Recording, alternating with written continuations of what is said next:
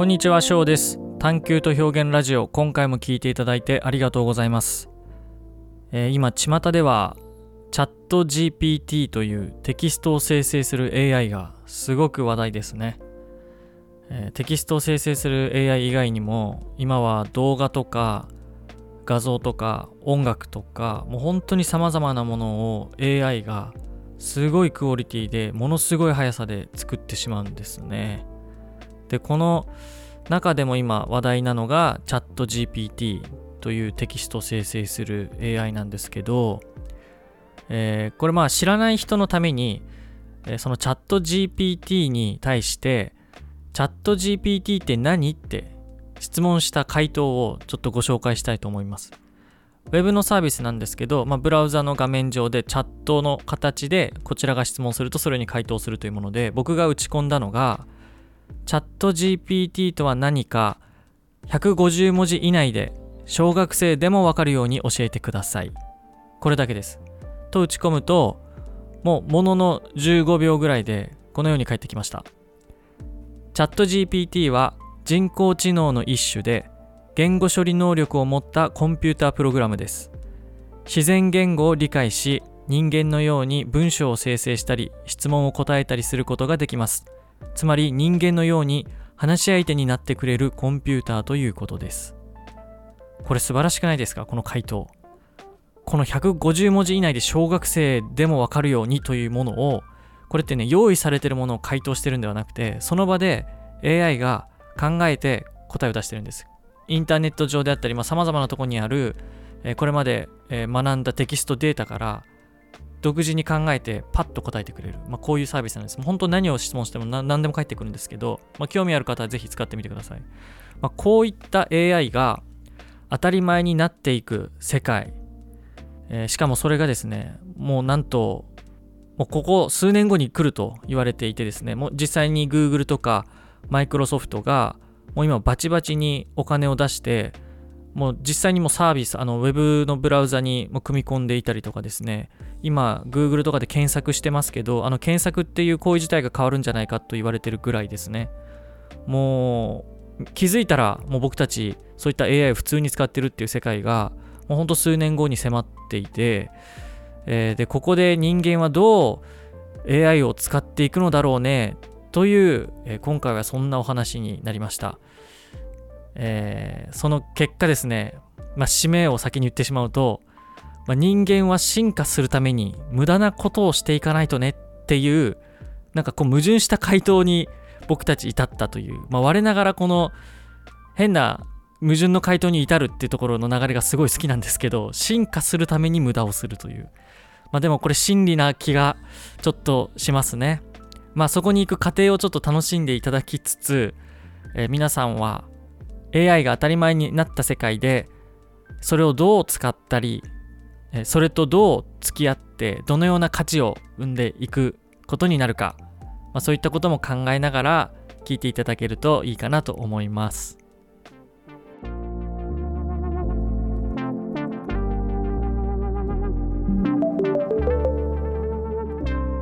えっと、今、チャット GPT、ちょっと話題じゃないですか。遊んでる。うん。やってる。あの、テキスト自動生成 AI。もうコードも書いてみたりしてる。そう。あれすごいっすよね。いや、ちょっと面白い、あれは。で、あのーやっぱ去年ぐらいから、その AI を使った、はい。こう、身近なサービスみたいなのが、クオリティ高いやつが、そうですね。ポンポンポンポン出てきて、うん。で、今だったらもうそうあの画像とかもあるじゃないですか。なんか TikTok とかでも、あるこうし。AI 画像をこう生成とかさ、やってたり動画もあるし。そう動画もあるし、うんあと、まあ、僕たち映像制作の現場で言うとうん。あの音楽とかも自動生成のやつそうですね。あったりするじゃないですかそっちの方がむしろあのなんていうんですか自分の好みに合った尺に合った雰囲気に合ったものをバーンって作れるみたいなうん。なんですか音楽購入サービスとかうん。そっからこう探すの大変だったけどうん。こんなん欲しいって言ったらマジでポンって出てくるみたいなのも出てきたじゃないですか、いやすげえなと思って本当に AI、うん。いや、ほんと。いやで、まあ、どこでもこう、だからこの話今されてると思うんだけど、はいこんだけ AI がボンボンボンボン出てきて、うん。で本当使えんぞって使えるぞって感じがもうめなんですか？来てもうますね。ひしひし感じる 中でいやその中で何に価値をこう自分は置いてやっていくとかなんかそういうのをこう改めてちょっと考えたいなって思ってたりもするんですよね。なるほどなるほどあうんこれ、あこれあれだなちょっと俺も今話したかったことを思い出してテーマをはい。それにすごい近いなうん。そのテーマはその、まあ、俺たちあの会社員生活も長かったけどやっぱクリエイターじゃないですかその。うん。で最近そのクリエイターで自分と同世代とか少し若くても40代の真ん中ぐらいの人と会うんですけどいくつまでやんのみたいなこと話になるんですよその。クリエイティブをなんかちょっとそれに近しいなと思ってはいいやうんうんうんなんかそれが AI によって今度はもうなんか年齢関係なくいつまでものを作ってられるのみたいな。ことにもなるじゃないですか。ではい。前半で話してたその、うん年齢的にいくつまでやるのっていうのは、まあ、一つの考え方としてまあえー建築家にしろでグラフィックデザイナーにしろ まあ映像にしてもななんでもあのなんか作る人って結構さあの年齢重ねていった時に本当に巨匠レベルになっていくかうん。ねどうするんだって話になるじゃないですか。自分は割とその辺ビジョンはちょっとちゃんとあるんだけどなんかそれにそれにすごい近いなって今ね思いながらうん脱線しちゃったけど、思ったな。いや、でも分かります。そう。分かります分かります。自分もね、うん。その、自分が、えっと、手を動かして物を作るってことを、うん。どういう感じでこれからやっていくのか、いつまでやるのかとか、うん。もちろん考えるんですけど、まあ、ちなみに今はですけど、うん。その、まあ、ちょっと AI 抜きにして、その自分の年齢的なものとかで言うと、うん。やっぱ根っからの作るのが好きな人なのかもしれないってちょっと思ってる。うん。そうだね。あの、うんもう自分が作るの楽しいから作ってるっていう状態でうんずっと作り続けてるかもしれないってちょっと思ってますね。ただそこに対してこの AI が出てきた時社会的な価値がどれくらいあるかとかっていうとこははい。まただから考えないといけないなって思ってたりも。なるほどね。うん。なんかね AI のじゃあちゃんと AI 軸で話していくと自分はまず大きく2つに分かれて、えっと、AI を使っまず使えてる人と使えてない人に大きく分かれるなと思ってるんですね。はい。じゃあじゃあチャット GPT って今話になってうんいじいじってるここに50歳のおじさんがいますうんで、まあ、ショーはなんか世代的には結構オンタイムかもしれないけど、まあ、俺とかもうすごい分かれるわけよ。うんでこの間あの同級生から久しぶりに電話かかってきて、はい。まあ、SNS の相談だったんですけどもう逆浦島太郎状態なんですよ。そのもうえ SNS 何やってるみたいなおやってないみたいな、うんもう会話にならないみたいな。うんうんうんなるほど。で相談の内容って言ったらもうどんな本読んだらいいの？みたいなうん 話だったんだけどあこれもうあの顕著だなと思って確かに。そうだからもう使う人使わない人理解する人理解してない人ともう大きくまず分断される。うん。でなるほど。で使っている人の中でどう付き合っていくかとかうん。いうことが考えられるようになっていくと思うんですね。うん。うん。自分はそこ結構はっきり分かっててそう。なるほど。あとそのなんだろうな。あの人間がかんなんか人間が考えつかない新しいものを作るような気がするんですけどうん。ただ AI のアルゴリズムを作ってるの人間なのでうん。やっぱりちょっとね AI のその元を作ってる人の俗人性ってちょっと出てくると思うんですよね。うんうんうんチャット GPT とか作ってる人たちのなんか思うん。うん想とかうん。えもちろん AI で学習はするんだけどはいはい。おそらくどっかでなんかちょっと手こ入れして、うん。まあ、こういう暴力的な AI にはしたくないよねとか、うん。いやいやもうちょっと突っ込んだ AI にしたいよねとかっていうのは乗っかっていると思うので、うんうんそこは一つあるかなっていうふうにうんうんうん思うんだよな、だからあの割と AI が台頭するもののなるほど。何かを作り上げるスピードがすごく上がったりとかあとアイディアうんがその、突拍子もなく出てくるんだけどでも結局人間がソースになってるからうん。スピードと数うがんたくさん出てくることによって、まあ、人間はそのアイデアをもとにまた何か新しいものを作るとかなるほど。そんな風にうん。まあ考えながら喋ってるんでちょっとまとまってないですけど、うんうんうんうんそんな風に思ううん。なね。だからだから出てきたから価値ないじゃんじゃなくてうん。次のステージ行くっていうはいはいはいはい。イメージかな。はいはいはい。うんなるほどなるほど。なんかでも完全にリプレイスされるものはあるよね。なんかコーディングとか本当そう思ってて。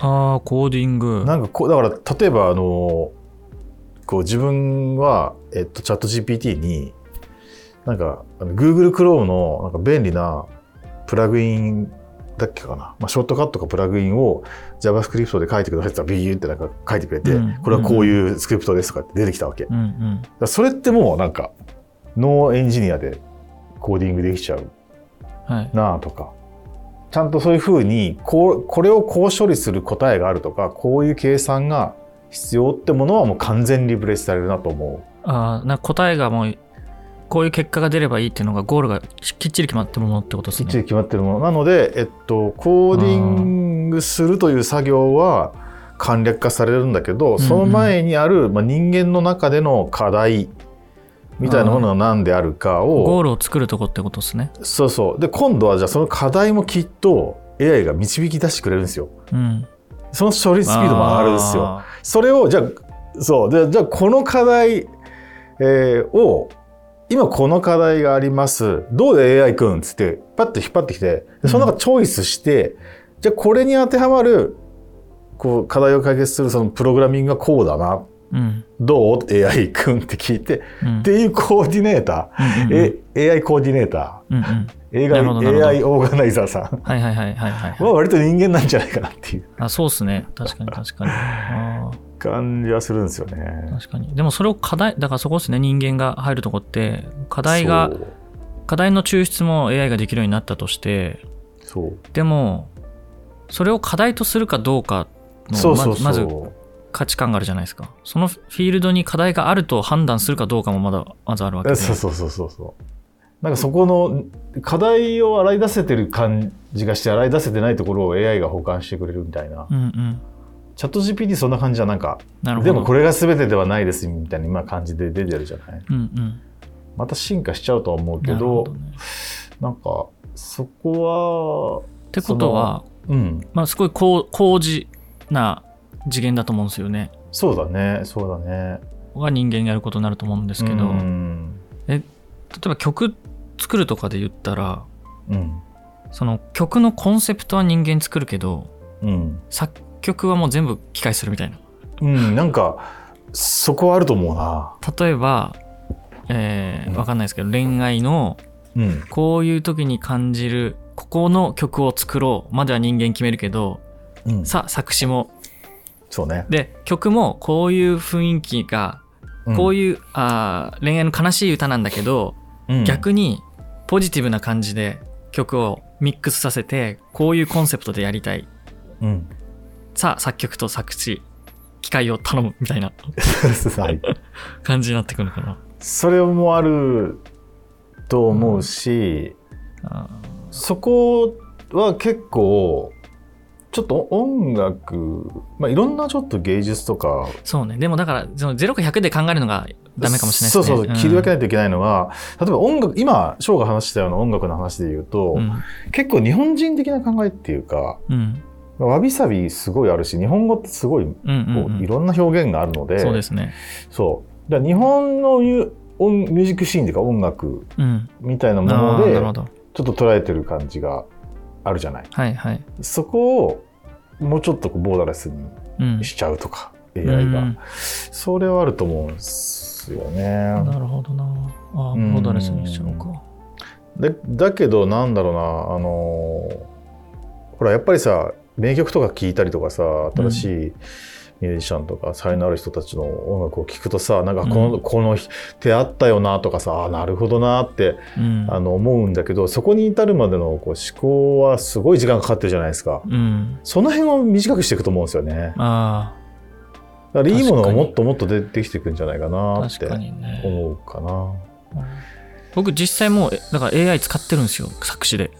ああいいじゃないいいじゃない。であのそれは AI というか辞典ですよね、だからあのそうそうそう辞書として。類語辞典とかも使うんですよもうすでに。昔から使ってて、うん。で今チャット GPT を、ま、マジで使ったろかなって思思うこともあって。うん。例えばこういう文章があった時に他の表現で教えてくださいみたいなこと言うと、うん。ドバーって出てくるわけじゃないですか。そね。でそれ類語とあなんかこの辞典的なのだとそこまでこう文章の組み立てとかやっぱできなかったり。そうそうそう単語の羅列みたいなのしてくれるんだけど、そうだね。歌詞だと音符に載せなきゃいけないから、うんうん。例えば5文字以内でこのモヤモヤとした気持ちを表現してくれとかって書いたら出してくれるじゃん。の時にこう ディープラーニングの中で入ってる過去の膨大な表現がダーって並んでて。そうそでその中であこれこれってのを見つけるのは俺ってことなんですよう。ね。そうそうそうそうそう。そこのセンスはまただから使う人の中でまた磨かれるっていう。確かにでもそれ例えば5種類提案ですこの5種類ありますって言われた時に、え1番がいいなって俺は思ったとしてうん。その理由に2番はなんかダサいとか3番だ4番だ5番うん。なんかよくわかんないみたいなの多分あると思うんですよ。でそれは 俺の未熟性がそれを選ばせないわけですよね。だから俺が結局進化しないと本当の選択はできないってことなんですよね。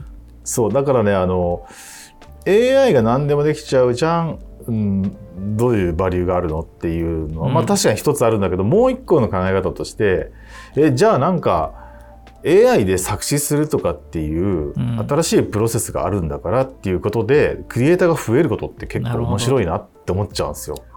逆に作曲できるっていうことでクリエイターが増えてなんか面白い作品が増えていくと、うんまたより人間のこう存在価値がなるほど。上本当っすねそこを強めていかないとマジで意味ないですね人間は。意味ないかもしれないね。まあ、本当に人間としてはい。レベル上がっていかないと、そうですね。本当に価値観とかうん、倫理観とか、はい。なんか哲学めっちゃしないといけないんじゃないですか、まあ、頭で考えてばっかもダメかもしれないけどいやかもしれない。哲学もそうだと思うしなんかあんまりこう脈絡のないこととかいっぱいした方がいいかもしれない。そうですね。確かうん。に確かに、なんかあんまもう本当に型にはまんないようにしないと、うん。なんかそれは思うな。ーいやその上で肉体的な刺激があるからこそその自分たちが想定してなかったようなことにつながったりもするだろうから。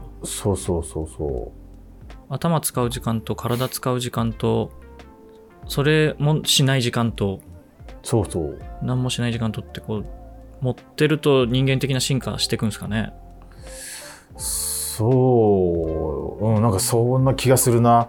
あの割ともっと原始的になってってもいいなっていやて気すごい原本当原始的ですよね。そう原始的でになってた方がいいと思う。そこにうん。何もしない時間を入れて進化するんですかねとかって言ってることが意味わかんないけどでもそういうことなんでしょうね。対価の進化いやみたいな。マジで本当に何もしないことしないと進化しないんでしょうね。うん俺そう思うよ。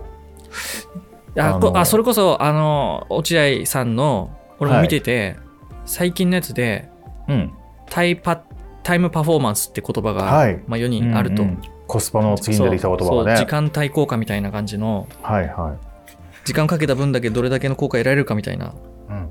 それマジやばいみたいな話してたんですよそこであそうなの、ね、それはもうめちゃくちゃ同意で。いやもう同意っすわ。だから無駄なことするってタイパ悪いってことなんですよ。いやもう違うんだな。そこをでねもそこがタイパとかで測っちゃいけないっていう。だなぜならばそもそも人生自体がうん。ゴールがなくてあの無駄で無駄っちゃ無駄でタイムパフォーマンスとか言ってたらもう人生しないっていう選択そうなんですよ。になるよねって話をなんかしててあそりゃそうだなって思ったんですよね。よ。みんなだってあの楽するためにあのいろいろ自動化したりとか家電が生まれたりとか、プログラミングが生まれたりとかしてるんでなのになんかどんどんどんどんやることが 増やしていくってあっていうのはおかしな話で。本当そうだよな。で割と自分もそうだし、まあ、多分翔翔もそうだだと思うんだけどそのそういう時間を増やすために結構効率化したりとか、うんそういうことに取り組んだここ数年だと思うんですよね。自分も本当にあのなるべく人ね間らしくっていうかでコロナが来た時に俺なんか直感的にこれ絶対昭和の生き方した方がいいいいんだろうなと思ったのね。なんかもっとテクノロジーがなかった頃の人付き合いもそうだしだから自分と家族を見直すとか。えこれもしかして本当に人は今これ僕たちがこう会話してるじゃないですか、でいろんなところで同じ会話してると思うんですよ、あしてると思う。マジで人間、うん。テクノロジーの進化の仕方一回ミスったよねってみんな気づき出してんのかな？だと思うよ。だと思うよ。もうそれでこれからめちゃくちゃでかい気づきっすね。だと思う。うん。本当ねなんか、まあ、よく会社の中でも本当にまあ俺の勝手なエゴで若い子たちに枠には本当はまんないでって言ってるんだけど、うん。世の中こうだからこれが普通でこうっていうのはもうやめようっていう言い方をしててそのなんかもうもういいじゃん。そこでなんか同じことやずっとやってきてイノベーティブなこと別に起こってないししなきゃいけないみたいなよくわかんないなんかうん。価値観も、いやでそこ、まあ、これ本当また別のトピックに絶対なるんですけどうん。このタイパーを求めたらダメって今もう分かったじゃないですか。うん、何でもそうだと思うんですよ。うんうんうん。けど資本主義においてタイパって絶対出てくるじゃないですか。そうね。